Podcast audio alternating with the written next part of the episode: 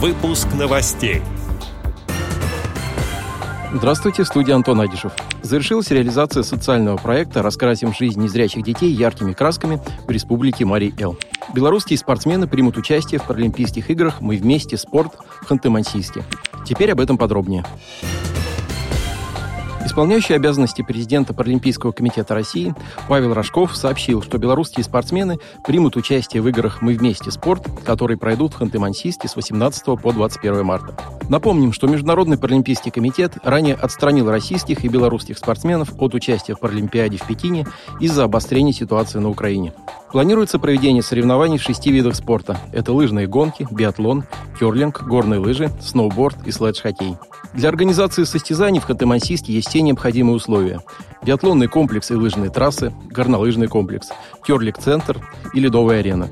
По словам Павла Рожкова, эти игры станут подтверждением того, что спорт объединяет и вдохновляет, а сложные ситуации только стимулируют нас на создание новых ярких событий, которые привлекут внимание спортивной общественности и всех наших болельщиков. Завершилась реализация социального проекта «Раскрасим жизнь незрячих детей яркими красками», реализованного Марийской региональной организацией ВОЗ с использованием гранта, предоставленного Фондом президентских грантов. Проект был направлен на эффективную социализацию и разностороннюю реабилитацию семей, имеющих детей-инвалидов по зрению дошкольного и младшего школьного возраста путем организации для них развивающих занятий, социокультурных и физкультурно-оздоровительных мероприятий. В рамках проекта организована работа студии «Волшебная радуга», в которой проводятся индивидуальные и групповые развивающие занятия. Дети дошкольного возраста получили знания и навыки, необходимые для поступления в школу, а дети младших классов получили дополнительные знания по школьной программе. На занятиях по музыкальному развитию дети учатся игре на музыкальных шумовых инструментах, развивают вокальные способности и музыкальный слух, готовят творческие номера для выступлений.